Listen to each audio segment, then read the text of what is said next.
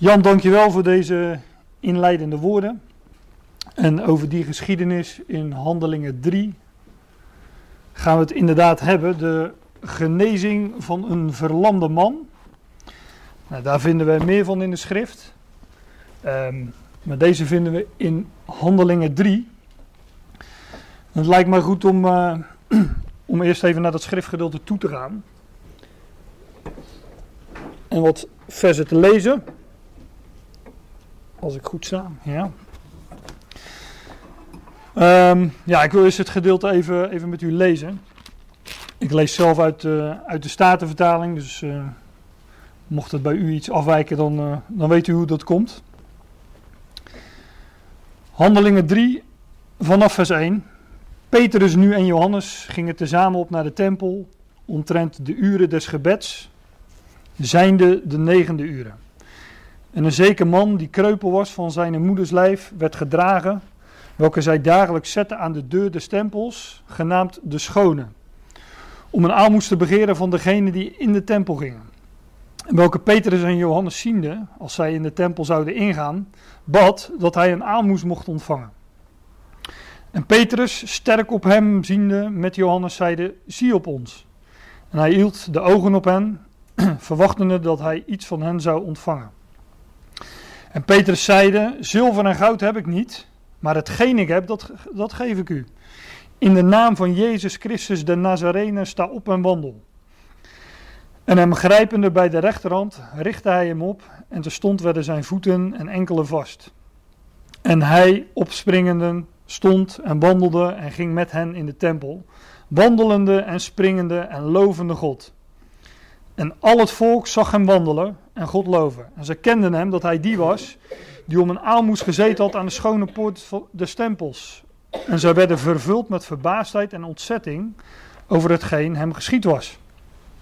En als de kreupele die gezond gemaakt was aan Petrus en Johannes vasthield, liep al het volk gezamenlijk tot hen in het voorhof, het welk Salomo's voorhof genaamd wordt, verbaasd zijnde. En Petrus dat ziende antwoordde tot het volk, Gij Israëlitische mannen, wat verwondert gij u over dit? Of wat ziet gij zo sterk op ons? Alsof wij door onze eigen kracht of godzaligheid deze hadden doen wandelen. De God Abrahams, Isaacs en Jacobs, de God van onze vader, heeft zijn kind Jezus verheerlijkt, welke gij overgeleverd hebt en hebt, en hebt hem verlogend voor het aangezicht van Pilatus als hij oordeelde dat men hem zou loslaten. Maar gij hebt de heilige en rechtvaardige verlogend en hebt begeerd dat u een man die een doodslager was zou geschonken worden. En de vorst des levens hebt gij gedood, welke God opgewekt heeft uit de doden, waarvan wij getuigen zijn. en door het geloof in zijn naam heeft zijn naam deze gesterkt, die gij ziet en kent. En het geloof dat door hem is, heeft hem deze volmaakte gezondheid gegeven in uw aller tegenwoordigheid. En nu, broeders, ik weet dat gij het door onwetendheid gedaan hebt, zo, gelijk als ook uw oversten. Maar God heeft al zo vervuld hetgeen hij door de mond van al zijn profeten tevoren verkondigd had, dat de Christus lijden zou. uh, de volgende versie die lees ik even hoe het er staat, dus daar heb ik uh, nog wat moeten krassen in mijn Bijbel. Daar staat, bezint u dan en bekeert u, opdat uw zonden mogen uitgewist worden, opdat tijden der verkoeling zullen komen van het aangezicht des Heren, en hij zenden zal, Jezus Christus die u tevoren gepredikt is welke de hemel moet ontvangen tot op de tijden der wederoprichting of het herstel aller dingen, die God gesproken heeft door de mond van al zijn heilige profeten vanaf de eeuw. Ja, tot hier maar even. Het is al een, uh, een tamelijk uh, lang stuk dat ik gelezen heb. Maar ik had nog veel verder kunnen lezen, want de geschiedenis uh, loopt in ieder geval door tot hoofdstuk 4, vers 22. Dus dat is nogal een end. um, dat is overigens wel een heel belangrijk vers. 4 vers 22, want daar staat... Um, de mens was meer dan 40 jaar oud, aan welke dit teken der genezing geschied is. De genezing die we zojuist gelezen hebben, is dus een, uh, een teken. Dat wil zeggen um, ja, dat het iets betekent. er zit een betekenis achter de genezing van deze lammen of kreupelen. De Statenvertaling zegt kreupelen. Volgens mij hebben andere vertalingen een verlamde man. Nou, als je verlamd bent aan je benen, dan ben je kreupel. Dan kun je niet lopen. Dus zover ligt dat niet, uh, niet uit elkaar. Um, ja, wat ik op, uh, op voorhand uh, ga zeggen is waar deze genezing een beeld van is. Dat is natuurlijk wat voorbarig. Maar ja, we, hebben daar, we gaan daar wel tijd voor nemen om, om dat te onderbouwen.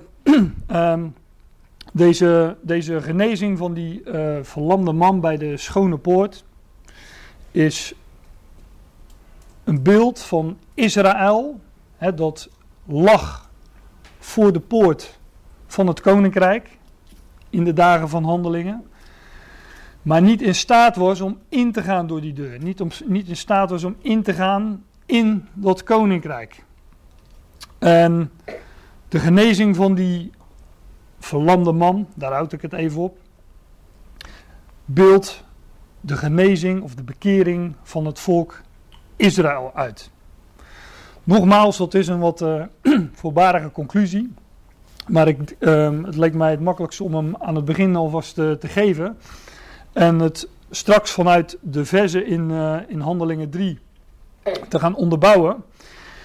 Maar ik wil u sowieso even in vogelvlucht meenemen um, door die eerste hoofdstukken van Handelingen.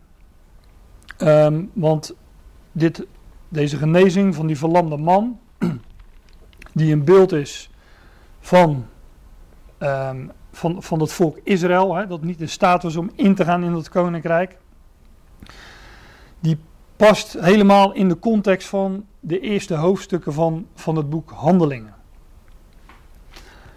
De eerste hoofdstukken van het boek Handelingen, ik weet niet hoe, uh, hoe bekend ze zijn bij u, maar als je die zo even doorleest, hè, aandachtig doorleest, dan kom je heel veel aanwijzingen tegen dat uh, de context waarin het geschreven is een Joodse context is, een Israëlitische context.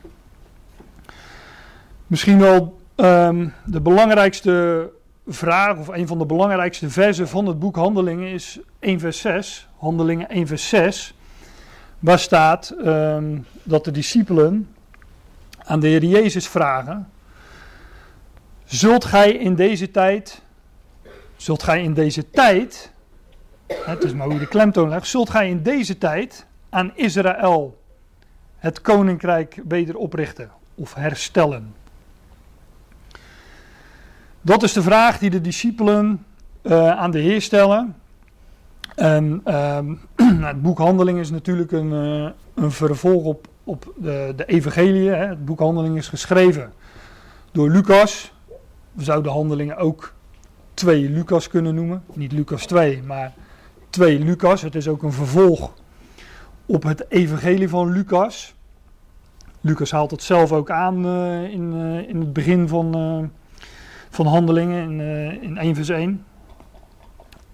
Daar refereert hij even aan het evangelie dat hij geschreven heeft. um, en het boek Handelingen is dus een vervolg op, op de evangelieën. En we zien daarin een kleine overlap. We lezen aan het einde van bijvoorbeeld het Lucas-evangelie dat de Heer Jezus Christus is opgewekt, hij is opgestaan en hij verschijnt aan zijn discipelen. En dat vinden we ook hier in het begin van Handelingen. Zijn discipelen vragen dan aan hem op dat moment: Heer, zult gij in deze tijd het koninkrijk aan Israël herstellen of wederoprichten? Kijk, die discipelen wisten wel dat het koninkrijk er eens zou komen. Dat, um, dat geloofden zij, dat wisten zij, dat kenden zij uit de schriften, uit, uh, uit hun Oude Testament. En toch vragen zij, uh, ja, ze vragen ze hiervan, is het in deze tijd dat u, uh, dat, u dat gaat doen? He, maar het spreekt dus over het koninkrijk aan Israël herstellen. Ik sprak over een Joodse context. Nou, dit is een, een aanwijzing. En ik neem u gewoon mee door die versen. En ik denk dat uh, als u dat nog eens later, op een later tijdstip eens rustig terugleest. Ik bedoel de eerste hoofdstukken. Dat u nogal wat meer van die, uh, van die aanwijzingen tegenkomt. Maar ik pak er een paar uit. Ehm, bijvoorbeeld 1 vers 15, daar zien we dat Petrus in het midden van de discipelen opstaat. En dan staat er in mijn statenvertaling tussen haakjes staat het, staat er achter, er was nu een schare bijeen van omtrent 120 personen. Nou, alles wat, uh, waar een 12 in voorkomt, dat spreekt van Israël, hè, de 12 stammen van Israël, de 12 zonen van Jacob, de, het spreekt van het huis van Jacob, het spreekt van het huis van Israël. Um,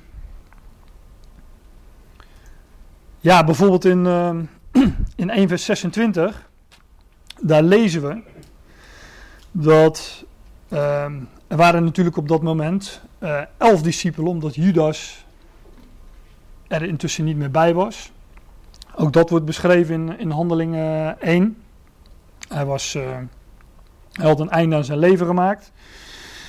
Dan staat er in 1 vers uh, ehm, 26 dat, dat ze het lot werpen. Uh, dat is dan tussen twee, twee mannen. En 1 vers 23 staat hoe ze heten. Jozef genaamd Bassabas, die toegenaamd was Justus. En Matthias. en dan werpen ze het lot om die twaalf weer compleet, te maken. Om een twaalfde um, apostel daarbij te kiezen, hè, tenminste te kiezen, door, door het lot te bepalen. Um, het lot valt dan op Matthias en hij werd met gemene toestemming, algemene toestemming, tot de elf apostelen gekozen, zodat het twaalftal weer compleet is.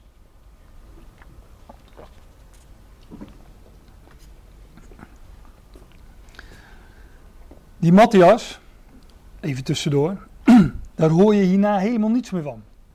En toch wordt het beschreven hè, dat, dat die twaalfde apostel weer moest komen. Heeft u enig idee waarom dat zou zijn? Waarom er weer twaalf?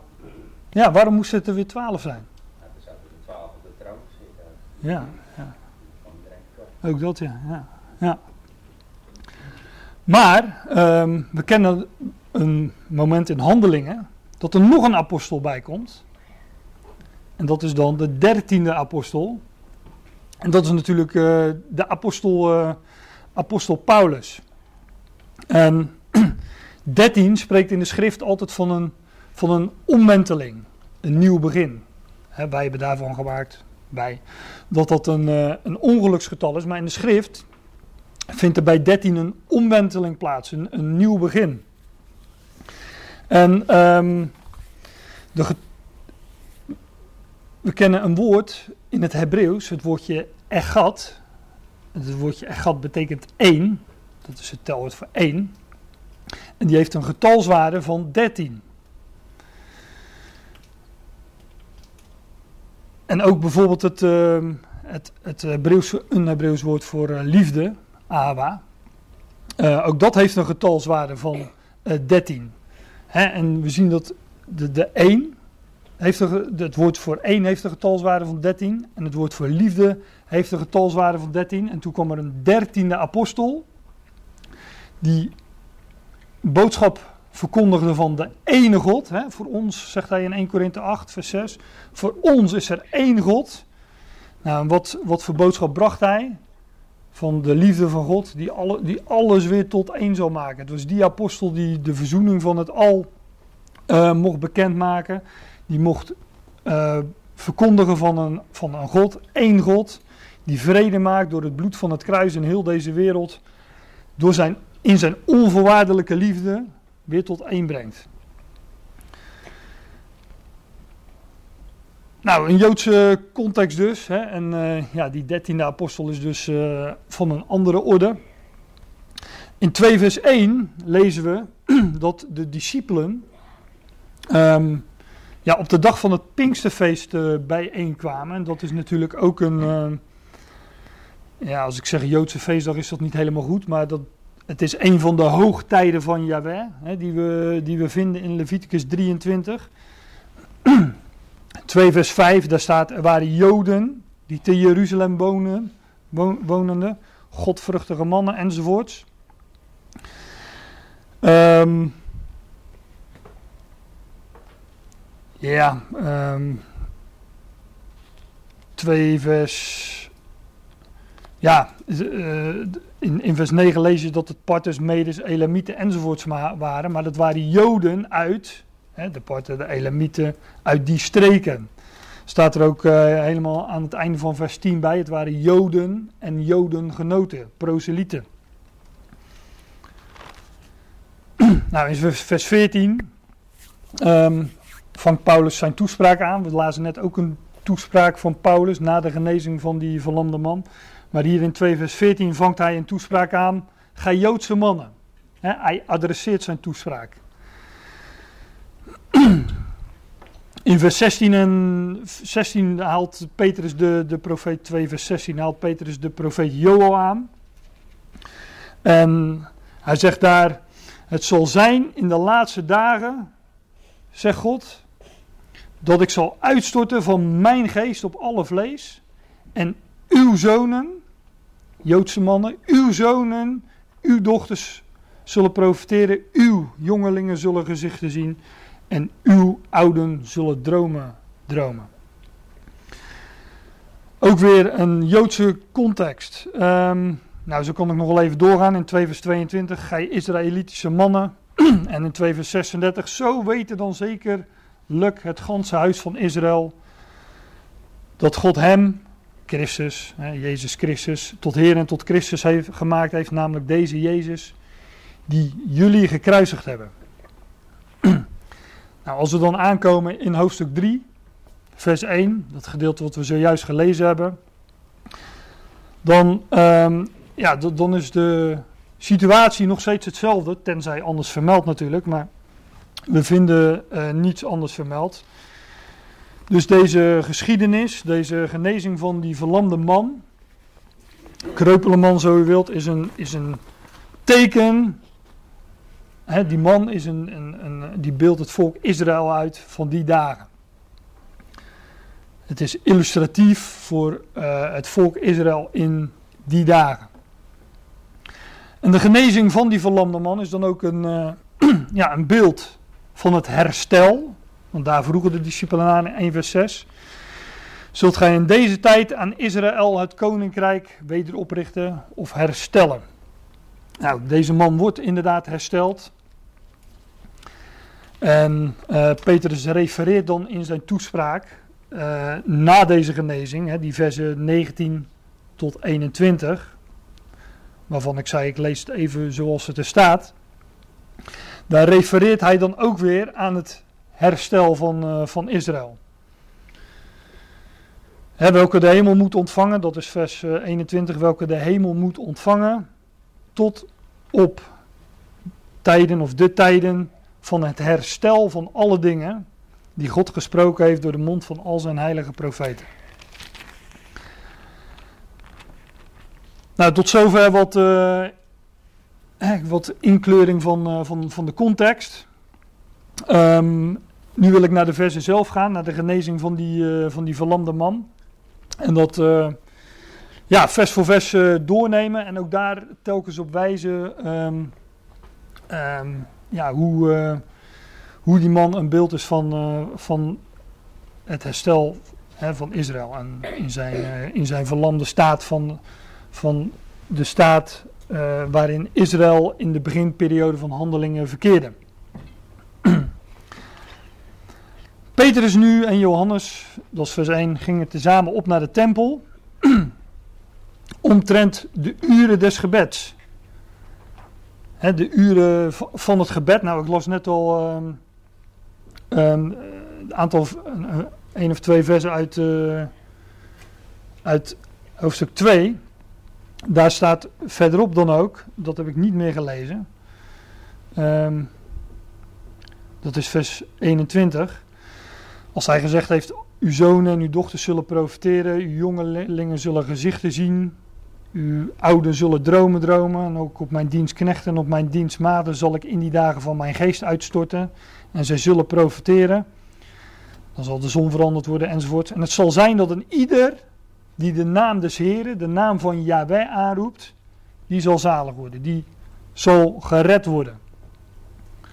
De uren des gebeds staat hier. En al wie de naam van Jehovah zal aanroepen, die zal behouden worden. Nou, dat zal met Israël eh, gebeuren. Dat, dat lezen we in de profetieën. Zij zullen die naam van Jehovah aanroepen. Dat zal dan ook een, uh, ja, een uren van gebed, uh, van gebed zijn. Ja, het is op, op de negende uren lezen we ook in, in vers 1. En ja, die negen, dat, dat kennen we wel, dat verwijst, naar, dat verwijst ook naar geboorte. Zoals geboorte weer verwijst naar wedergeboorte. Maar de negen maanden van de zwangerschap kennen we allemaal. We kennen in het Hebreeuws overigens ook de letter tet. Dat is de negende letter van het Hebreeuwse alfabet. En de betekenis van die letter is baarmoeder. Ook daar spreekt die negen weer van de geboorte van nieuw leven. Of van wedergeboorte. Een negen spreekt altijd van, van beproeving. Hè, maar ook van, van verwachting. En we kennen de negende plaag uit, uh, uit Exodus. Dat was, een, dat was duisternis, maar na die negen kwam wat, kwam wat moois. We kennen tijdens de kruising werd het van de zesde tot de negende uur werd het donker, kwam het duisternis. Nou, die negen, die spreekt daar dus van, die spreekt van beproeving. En van, maar ook, ook van verwachting. Hè? We zeggen wel van, uh, we, ja, we hebben het over, over blijde verwachting. Nou, ik heb uh, twee zwangerschappen meegemaakt bij, uh, bij mijn vrouw. Ik moet zeggen, dat, dat was niet altijd heel. Dat was soms wel beproeving, inderdaad. Ook voor de man. Gelukkig heeft hij zijn oren dicht. Die, maar het verwijst naar, naar beproeving en, en verwachting, naar geboorte. En de verwachting daarvan. We lezen overigens ook, en dat heb ik net in dat uh, 22e vers van hoofdstuk 4 gelezen, dat die mens meer dan 40 jaar oud was. En ook die 40 spreekt weer van, ja, van, van, van geboorte, van wedergeboorte dus. 40 weken van de zwangerschap. Het leven begint na de 40. Ja, inderdaad, na die 40 weken van zwangerschap.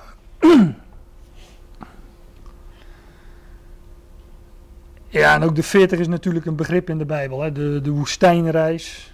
Ehm, 40 dagen en nachten dat het regende uh, bij de zondvloed. 40 dagen predikte Jona aan Nineveh. En toen werd Nineveh wedergeboren. Om het zo te zeggen. Dus ook die 40 spreekt weer van, van geboorte en wedergeboorte. Nou, ik zou het verhaal nog compleet moeten maken met 276 dagen van zwangerschap. En die vinden we ook nog ergens in de schrift. Maar dat is Handelingen 27. Gaat over een uh, schipbreuk. Enorm lang hoofdstuk. Dus ik, uh, ik, ga daar verder niet op in. Maar ook daar wordt weer. Ja, zo komen al die getallen in de schrift tegen. En ze spreken overal van hetzelfde. En een zeker man, vers 2.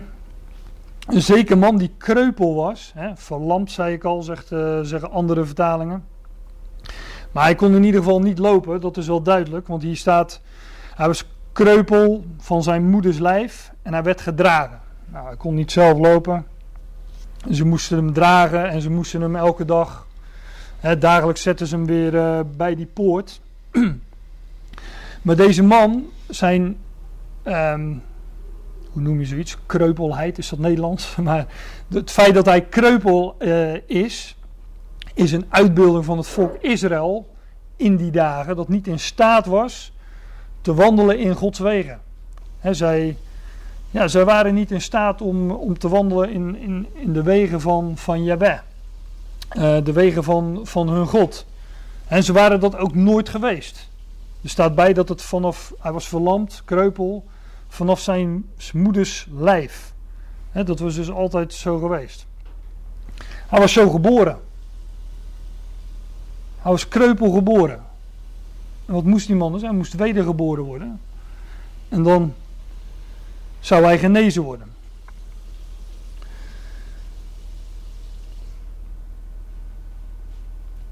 Hij was kreupel van zijn moeders lijf. Hij werd gedragen. Overigens, we vinden dat trouwens heel de schrift door. Hè, dat Israël, het Joodse volk, niet in staat was om te wandelen in Gods wegen. Ik uh, ja, ik, kan allerlei, ik, noemde, ik noemde net al de woestijnreis. Nou, dat is daar een, een groot voorbeeld van. Um, als ik boeken als Koningen doorlees, nou, dan lees ik hoofdzakelijk van koningen die deden wat kwaad was in de ogen des heren. Als ik het boek Richteren lees, dan um, lees ik daar dat een ieder deed wat, uh, wat hem zelf behaagde. En soms kwam er een opleving en dan stuurde God weer een richter. Maar dat waren maar tijdelijke oplevingen. Het volk was niet in staat te wandelen in Gods wegen. Lezen we de hele schrift door. En toen de Messias kwam, de Heer Jezus Christus, toen herkenden zij hem niet en ze sloegen Gods zoon aan het kruis. Daar refereert Petrus ook aan in, uh, in zijn toespraak die ik zojuist gelezen heb.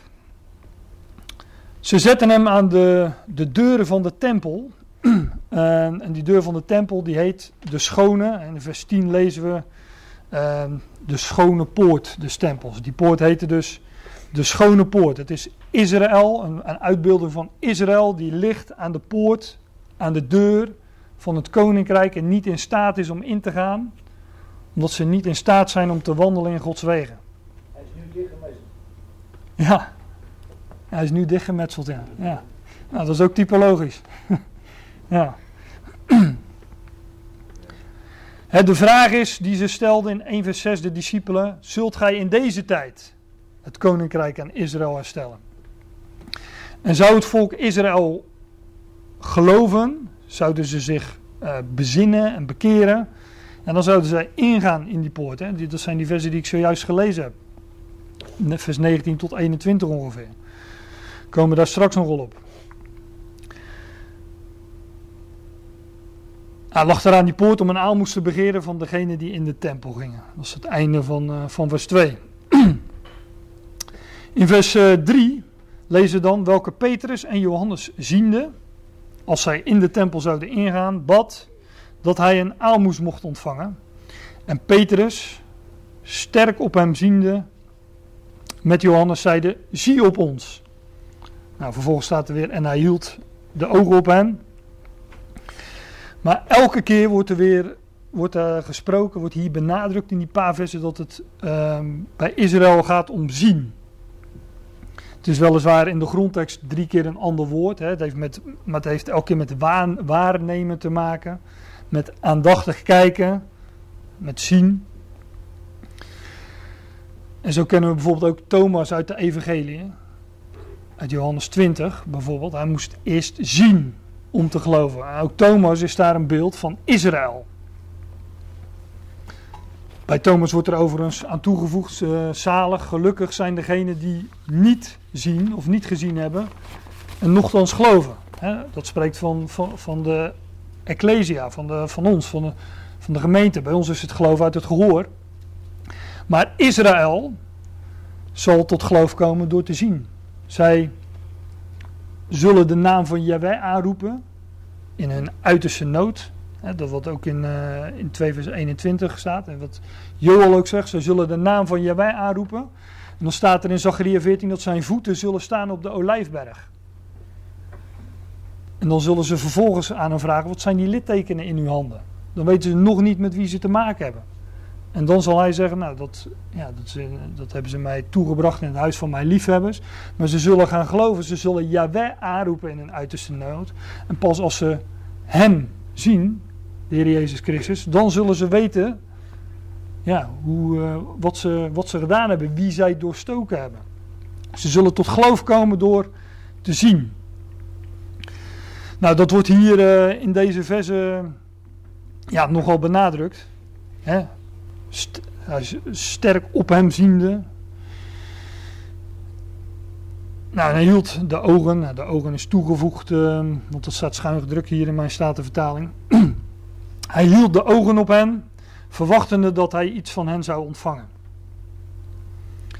En Petrus zeide, hè, woorden die Jan net ook al uh, even aanhaalde in zijn inleiding. Petrus zeide, zilver en goud heb ik niet, maar hetgeen ik heb, dat geef ik u. In de naam van Jezus Christus de Nazarene, sta op en wandelt. Ja, zilver en goud zijn volgens diezelfde Petrus eh, in zijn eerste, eerste brief, 1 Petrus 1, vers 18. Zilver en goud zijn vergankelijk. Maar Peter, Petrus die, die wijst, la- laten we er even naartoe gaan, 1 Petrus 1. Petrus wijst ook in dat gedeelte op, ehm, op de zaken waar zilver en goud op wijzen. Zilver en goud zijn vergankelijk, maar ze zijn een beeld van onvergankelijke zaken.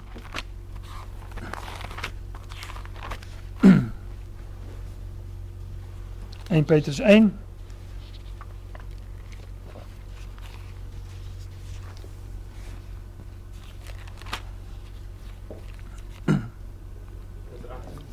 Ja, vers 18, daar staat. Nou, ik ga er even voorbij aan de context natuurlijk. Maar daar staat: Wetende dat gij niet door vergankelijke dingen, zilver of goud. Nou, in onze, in onze wereld is zilver en goud het, het- het- ongeveer het eh, meest kostbare. Maar wetende dat gij niet door vergankelijke dingen, zilver of goud, verlost zijt uit uw ijdele wandeling die u van de vaderen overgeleverd is maar door het dierbaar bloed van Christus als van een onbestraffelijk en onbevlekt lam.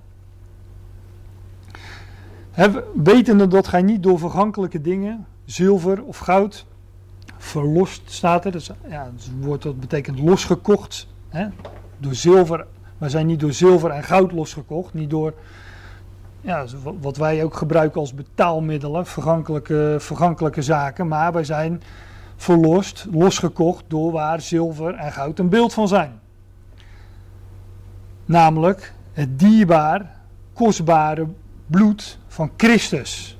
Hij heeft ons losgekocht met zijn bloed. En daar spreken die dingen van. Hè. Zilver spreekt van de losprijs en goud spreekt van, ja, van onvergankelijkheid. Daar zijn wij door losgekocht, door het kostbare bloed van Christus, als van een onbestraffelijk en onbevlekt lam. Nou, even terug weer naar Handelingen 3.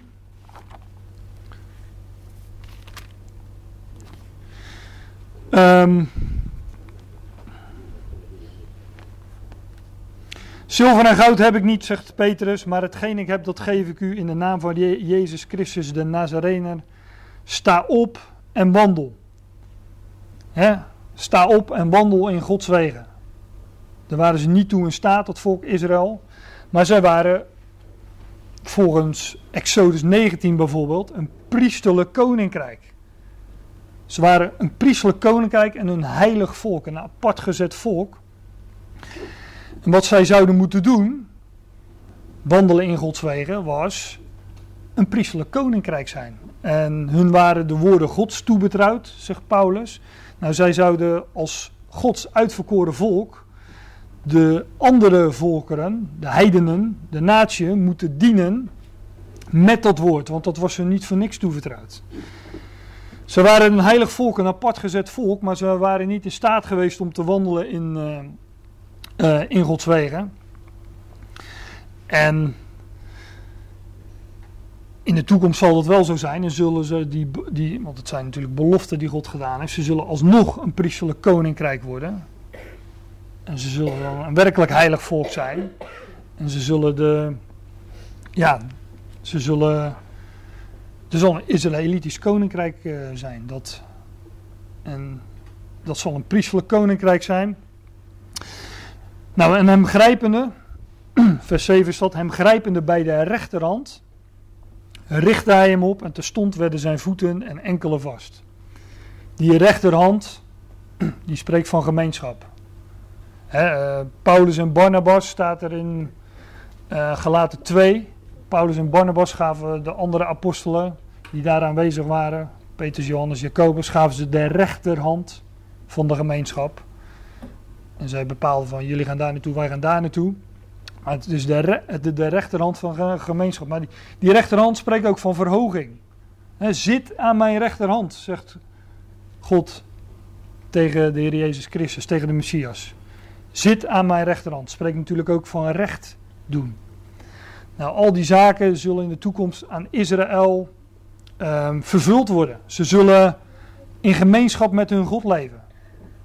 Ze zullen verhoogd worden. hè, boven de andere volkeren. En de andere volkeren regeren en dienen in dat koninkrijk. En inderdaad, ze zullen, dat werd net al even aangehaald, ze zullen eh, oordelen en op tronen zitten en dus ook recht doen. Nou, allemaal zaken waar die rechterhand van spreekt. En begrijpende bij de rechterhand richt hij hem op. Kent u overigens die genezing van die man met die dorre hand? Ook, uit- dat is uit de evangelie. Daar staat bij dat het zijn rechterhand was, die werd genezen. Die man die, zijn rechterhand die was dor. Eh, Hij was niet eens, ook verlamd, hè, is dat eh, als het ware. Nou, niet, niet als het ware, is verlamd, kan, kon er niets mee doen. Maar zijn rechterhand werd opgericht.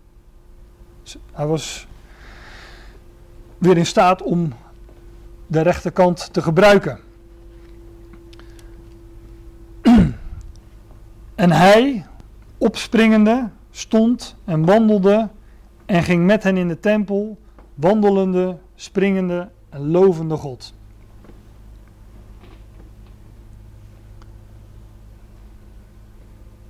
Ik lees hem nog een keer. moet u even meetellen. En hij, opspringende, stond, wandelde, ging met hen in de tempel, wandelende, springende, lovende God. Zeven keer wordt er gezegd, wordt, wordt er gezegd waar- waartoe die man nu wel in staat is, wat hij eerst niet kon. En dat spreekt natuurlijk in ieder geval over een volkomen genezing. En niet zoals de genezingsbijeenkomsten van tegenwoordig, waar je, ja, waar je een abonnement moet nemen om nog eens een paar keer terug te komen. Nee, die man die werd gewoon genezen, die werd bij zijn rechterhand gepakt, voet en enkelen werden vast, hij sprong op en hij sprong en zong en hij loofde God. En zeven keer wordt daar iets over gezegd. Spreekt ook van de zevende dag van duizend jaar, waarop dit zal plaatsvinden. Die grote Sabbat, waar, waarin dat volk, Israël, ja, be- be- bekeerd, omgekeerd zal zijn, hun God zal kennen. En spreekt van die zevende dag, van die grote Sabbat die straks gaat aanbreken. Zeven keer wordt daar iets over gezegd. Nou, dat, dat opspringen, ehm, dat spreekt van nieuw leven. Hè. Eh, lammetjes in de wei die lopen niet, die springen. nou, ik heb zelf twee vrij jonge kinderen. En eh, nou, die, die springen ook veel. En hoe jonger ze zijn, hoe meer ze springen op de een of andere manier. Hij, hij doet het al minder dan zijn zus, inderdaad. Hij zit ook lekker stil nu. Hij hoort ook echt helemaal niks.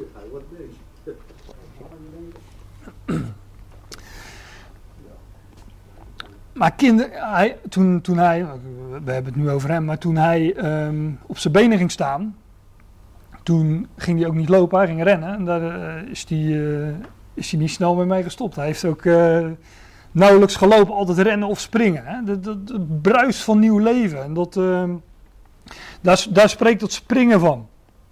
We zien dat bij jonge dieren, we zien dat bij jonge kinderen. En hoe ouder we worden, hoe slechter we springen. Volgens mij. Ehm, deze, dit vers, vers 8, ehm, is een, is een nou, het is geen citaat, maar het, het, het, het is een aanhaling uit Jesaja 35. Laten we even naartoe gaan. Want ook daar wordt gesproken over nieuw leven. Daar gaat het over die messiaanse tijd die straks zal aanbreken. Ik, ik noemde het net de grote Sabbat, hè, die, die, die Sabbat van duizend jaar. Dat Messiaanse Rijk, dat Messiaanse Koninkrijk wat gaat aanbreken. Nou, Jezaja 35, hè, in vers 1 wordt gesproken over de woestijn en de dorre plaatsen. Nou, ik zei net al wat over een, een dorre hand. Hè. eh, maar die, die dorre plaatsen zal net als eh, die dorre hand, die zullen hersteld worden. Hier staat, ze zullen, de woestijn en de dorre plaatsen, vers 1, zullen hierover vrolijk zijn. De wildernis zal zich verheugen en zal bloeien als een roos. Zij zal lustig bloeien en zich verheugen, ja, met verheuging en juichen. De heerlijkheid van Libanon is haar gegeven, enzovoort. Maar het spreekt allemaal van, het is een profetie over de Messiaanse tijd en dat spreekt van, van nieuw leven. Hè, van, van blijdschap, van juichen, van vruchtbaarheid. En nu is het land, het, dat, dat land, het land Israël, is, eh, het is tamelijk uh, door land. Ik weet wel dat door allerlei irriga irrigatiemethoden dat, er, dat ze er uh, veel meer van gemaakt hebben dan het was. Maar straks zal niet meer die, dat water van onderen komen, wat ze met irrigatie doen, maar het zal van boven komen uit de hemel. Hè? God zal die vroeg en die later regen geven. En dan zal het land ja, uitbarsten van vruchtbaarheid. En de woestijn en de dorre plaatsen zullen verheugd zijn en bloeien als een ro ro roos. dan vers 6, want dat is het vers wat uh, aangehaald wordt in, uh, in Handelingen 3. Als dan zal de kreupelen springen als een het en de tong van de stomme zal juichen. Want in de woestijn zullen wateren uitbarsten en beken in de wildernis. Het dorre land, ook hier weer door, zal tot staand water worden. Het dorstige land tot springaders. Dat zijn bronnen, bronnen van wateren. Nou, enzovoort. Spreekt van nieuw leven, van, van bruisen van nieuw leven. Dat zal in die, ja, in die, duizend, in die sabbat van, de, van duizend jaar, in die zevende dag, zal dat werkelijkheid worden aan Israël. En dat wordt hier uitgebeeld in Handelingen 3. Hij sprong op, nou inderdaad, en dat staat er in vers 9. En al het volk zag hem wandelen en God loven. En zij kenden hem, dat hij die was, die om een aalmoes gezeten had aan de schone poort des tempels. En ze werden vervuld met verbaasdheid en ontzetting over hetgeen hem geschied was. Ja, voor zover ik dat begrepen heb, is die schone poort. Um, Lub zei net al dat die, dat die dichtgemetseld was, maar het is de poort aan de, aan de uh, oostkant van de tempel. Klopt dat, Lub? Ja. En uh, dat is de, de poort die uh, uitzicht heeft op de Olijfberg. Dus die man zat in die poort, verlamd, niet in staat te wandelen. En waar hij, waar hij op uitkeek aan de oostkant was de Olijfberg. Nou, een beeld van het koninkrijk. Nou, het beeld van, van het koninkrijk, hè, de olijfberg. Spreekt sowieso, olijfolie spreekt van leven, van nieuw leven. En een berg is een hoge plaats. Spreekt van een koninkrijk. Maar daar keek die man op uit. En er staat er nog bij. Um, ja, oh nee, dat staat in vers 11. Daar, staat nog, nog eens bij dat het, uh, even kijken, dan zal ik dat vers lezen. Als de kreupelen die gezond gemaakt was aan Petrus en Johannes vasthield, liep al het volk gezamenlijk tot hen, tot hen in het voorhof, het welk Salomo's voorhof genaamd wordt, verbaasd zijnde. Nou, dat was dus ook die, uh, die zuilengang, het voorhof van Salomo. Salomo, de zoon van David. Die is natuurlijk dubbelzinnig, want we weten wie de uiteindelijke, de echte zoon van David is. De Messias, de koning, die zijn koninkrijk zal gaan oprichten. Waar deze geschiedenis ook van spreekt. Salomo, ik zei net al, de, de, um, wat die, de genezing van die man uitbeeldt, is de genezing, bekering van het volk Israël. Straks op die zevende dag, die grote sabbat, die sabbat van duizend jaar. Nou, we weten ook hoe, uh, hoeveel heerlijkheid Salomo had. Hè? Al duizend vrouwen. Duizendvoudige heerlijkheid spreekt het van. De duizendvoudige heerlijkheid van de zoon van David. En deze geschiedenis, die, uh, die speelt zich daar af. Al het volk liep gezamenlijk tot hen in het voorhof, het welk Salomo's voorhof genaamd wordt, verbaasd zijnde. Heel dat volk zal straks ja, als het ware dat koninkrijk binnengaan door, de, door die schone poort. Met, met hun Messias. En Petrus, dat ziende, antwoordde tot het volk: Gij Israëlitische mannen. ook hier weer die context: Israëlitisch, Joods. Maar Petrus gaat hier een, uh, een toespraak houden en die toespraak die gaat over de Messias en wat het Joodse volk met, uh, ja, dat Israëlitische volk met hem gedaan had. Nou, we vinden in, in Handelingen 2 ook zo'n toespraak. Ik Ehm, neem die versen nogal door. Ik ga, dat vrij snel doen. Maar Petrus zegt. ehm, ja, Petrus die, die, die, eh, die wijst hun op, op de Messias. En wat zij met hen gedaan hadden.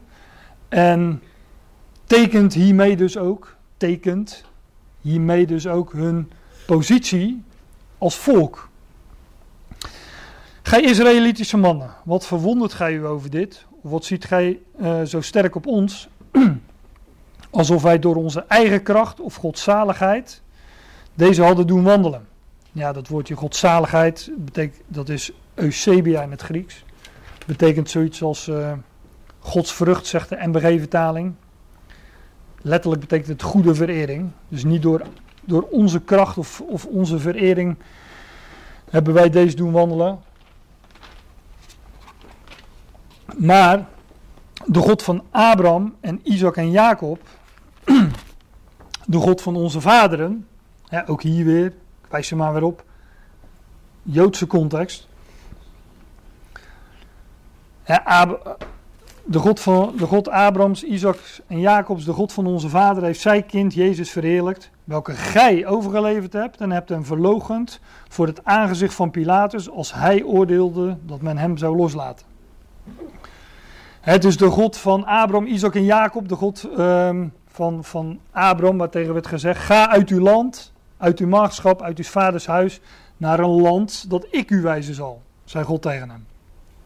En Isaac en Jacob worden mede-erfgenamen genoemd van diezelfde belofte, hè, want in Abraham en zijn zaad zouden alle geslachten van de aarde gezegend worden. Ehm, ehm, ja, dat is wat, wat hier uitgebeeld wordt. Hè. Ze waren daar toen in die handelingenperiode niet in staat, niet toe in staat om te wandelen in Gods. In de toekomst zullen zij worden genezen. Overigens dat ehm, ehm, als, als het gaat over eh, bekering en genezen, wordt dat wel vaker door elkaar gebruikt. Ik heb wel eens, dat was niet hier, maar bij, eh, bij jullie thuis, over de gelijkenissen Matthäus 13 eh, gesproken. En daar wordt, nou laat ik het in handelingen opzoeken, want daar wordt het ook gezegd. Dan blijven we in handelingen. In handelingen 28, daar is het Paulus, die ook spreekt ehm, tot, ehm, tot zijn volksgenoten, tot Joden. Handelingen 28, vers 19, daar, daar wordt gesproken, maar als de Joden tegenspraken. Dan, dan haalt hij vervolgens een profetie van Jezaja aan. En ehm, dan zegt hij in, nou ik haak even aan in vers, eh, het einde van vers 25, daar staat... Wel heeft de Heilige Geest gesproken door Jezaja de profeet tot onze vaderen, zeggende, ga heen tot het volk en zeg, met het gehoor zult gij horen en geen zins verstaan, ziende zult gij zien en geen zins bemerken. Want het hart deze volks is dik geworden, met de oren hebben zij zwaarlijk gehoord en hun ogen hebben zij toegedaan, opdat zij niet de enige tijd met de ogen zouden zien en met de oren horen en met het hart verstaan, en zij zich bekeren en ik hen genezen. Dat vind je bijvoorbeeld ook in Matthäus eh, 13. Paulus haalt deze profetie ook aan in, eh, in Romeinen. Romeinen 11 dacht ik. Maar bekering wordt daar eh, ook in één adem genoemd met genezen. En die genezingen in de schrift, hier in Handelingen 3, in 4 vers 22 lezen we dat het een teken is. Nou, inderdaad, het is een teken van de, van, van, ja, de genezing, de bekering van dit volk. Ehm, ik was in eh, vers 14 aangekomen. Daar vervolgt Petrus zijn toespraak. Tenminste, ik vervolg Petrus zijn toespraak. Gij hebt de heilige en rechtvaardige verloochend. En het begeerd dat u een man die een doodslager was, zou geschonken worden. Dat is die Bar Abbas. Die, eh, men mocht uiteindelijk kiezen van... eh, willen jullie dat deze moordenaar vrijgelaten wordt of, of, of Jezus? En toen, toen kozen zij voor deze Bar Abbas. Die overigens ook een, eh, een schitterend type is, die Bar Abbas, van de hele mensheid. Bar Abbas betekent zoon van de vader. In Lucas 3 staat een geslachtsregister en daar lees je dat. ehm, dat gaat helemaal terug op Adam. En dan lees je vervolgens eh, Adam, zoon van God. En elk mens deelt in die Adam. Hè. Wij zijn allemaal zonen van de Vader, zoals Adam een zoon van de Vader was. En Jezus, zijn dood, werd de vrijlating van deze Bar Abbas, van deze zoon van de Vader. Zoals zijn dood ons vrijkocht. Nou, daar is dat het type van. Zoon van de Vader, Bar Abbas. Die, Ehm, en de vorst des levens, de levensvorst, hebt gij gedood. Mooi hè, de vorst, de levensvorst, de vorst des levens, hebt gij gedood. Nou, dan weet je wel wat er. eh, als men de vorst des levens doodt, dan zou je op je vingers na kunnen moeten tellen wat er gaat gebeuren. En dat staat er dan ook achter. Welke God opgewekt heeft uit de doden. Peter zegt in Handelingen 2: De dood kon hem niet houden. Welke God opgewekt heeft uit de doden, waarvan wij getuigen zijn. En Paulus noemt in, in Korinthe 15 dat meer dan 500 hem gezien hebben. Nou, en, eh, en zij spraken daarvan, zij waren daar getuigen van. En de meesten hebben dat ook met hun dood moeten bekopen. En door het geloven in zijn naam, heeft zijn naam deze gesterkt, die gij ziet en kent. En het geloof dat door hem is, heeft hem deze volmaakte gezondheid gegeven in uw aller tegenwoordigheid, in uw aller aanwezigheid. Ze hadden dat gezien, ze hadden gezien wat er, eh, wat er gebeurd was.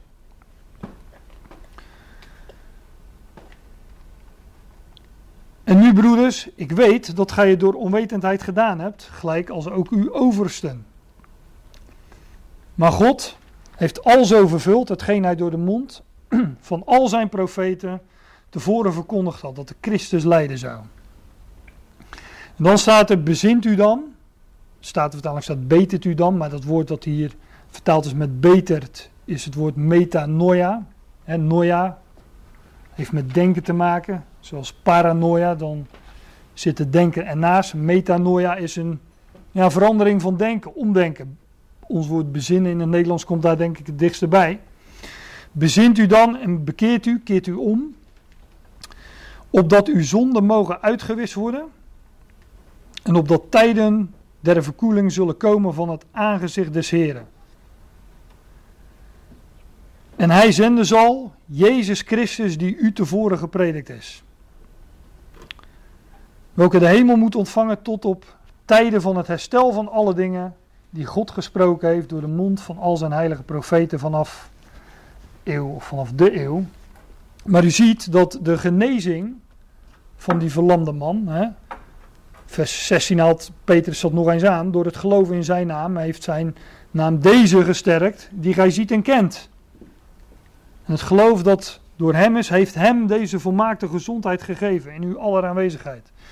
Petrus brengt de genezing van die verlamde man hier direct in verband met, het, ja, met de bekering van Israël. Dat zij zich zouden moeten bezinnen hè, op, op wat hij zojuist naar voren bracht in zijn toespraak. Namelijk dat zij die heilige en rechtvaardige verlogend hebben en, en, het kruis uh, uh, gespijkerd. Hè, met dat God hem opgewekt heeft. En wanneer zij zou, zich zouden bezinnen en zouden omkeren en zouden geloven, dan zouden hun zonden uitgewist worden. Dan zouden tijden van verkoeling komen van het aangezicht des Heren, het aangezicht van Jehovah. En hij zou zenden Jezus Christus, die u tevoren gepredikt is. Want hij moet de hemel ontvangen tot op de tijden van het herstel van alle dingen. En het herstel van alle dingen, het herstel van het koninkrijk aan Israël, ja, dat wordt hier direct in verband gebracht ook met het herstel van die verlamde man die daar lag.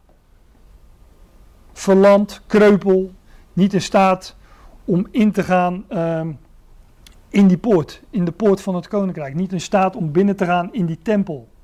Niet in staat om te wandelen in Gods wegen.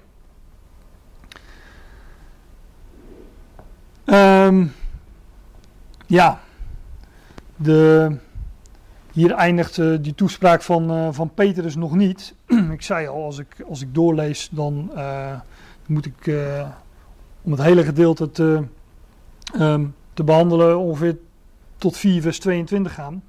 Maar wat we hier zien is het, ehm, het evangelie van hè, wat Petrus verkondigt, de boodschap die hij brengt. Namelijk dat wanneer Israël zou geloven, dat dan tijden van verkoeling zouden komen van het aangezicht van de Heer. Dat, dat, dat hun Messias, die zij gekruisigd hadden en die God opgewekt had, terug zou komen.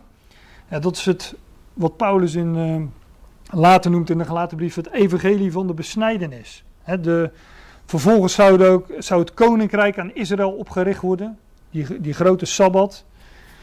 En de natie zouden delen de natie zouden dan ook gaan delen in het heil van een gelovige Israël. En God zou vanuit Israël, of via Israël, het koninkrijk gaan vestigen over deze aarde. Nou, dat is het evangelie van de besnijdenis. Het evangelie wat je ehm, met name in die eerste hoofdstukken van handelingen terugvindt. En later zien we dat, ik refereerde er al aan, dat er een omwenteling komt. Er wordt een andere apostel geroepen, de apostel Paulus. En hij ehm, bracht het evangelie van de voorhuid. En dat is ja, het evangelie dat het eh heil gezonden werd naar de natieën, maar buiten Israël om. En dat Israël tijdelijk, weliswaar, maar terzijde zou worden gesteld. Nou, dat is de boodschap die Paulus brengt. En als we dat eh, ook in, in handelingen lezen, dan zie je dat dat ook met name nogal veel verzet oproept van, ehm, ja, van zijn Joodse volksgenoten. Hè, dat evangelie van genade, buiten de wet om. Zelfs de wet eh, eh, terzijde gesteld, het Joodse volk terzijde gesteld. Maar God roept een volk uit de natieën voor zijn naam. Nou, dat eh, vinden we dus eh, verderop eh, in handelingen. Maar daar moeten we het misschien maar eens een andere keer over hebben. Deze middag wilde ik eens laten zien ja, hoe deze geschiedenis, hè, deze op het eerste gezicht een genezing zoals we er zoveel vinden in de schrift, een type is met, met een hele veel diepere laag die ook helemaal past in die context van de eerste hoofdstukken van Handelingen. En die spreekt over een toekomende dag waarop inderdaad dat kreupele, verlamde volk, Israël, hersteld zal worden. En God zal, er zal een tijd inderdaad komen dat God aan Israël het koninkrijk gaat herstellen. En ik mag al zeggen dat we die, eh, ja, die tijd toch wel beginnen te naderen. Die grote sabbat eh, st- staat, mijns inziens, op het punt van aanbreken. En wat een dag zal dat zijn als we, ja, als Israël alsnog die taak gaat vervullen als priesterlijk koninkrijk en als heilig, als verkregen volk van hun God. Daar wilde ik het bij laten.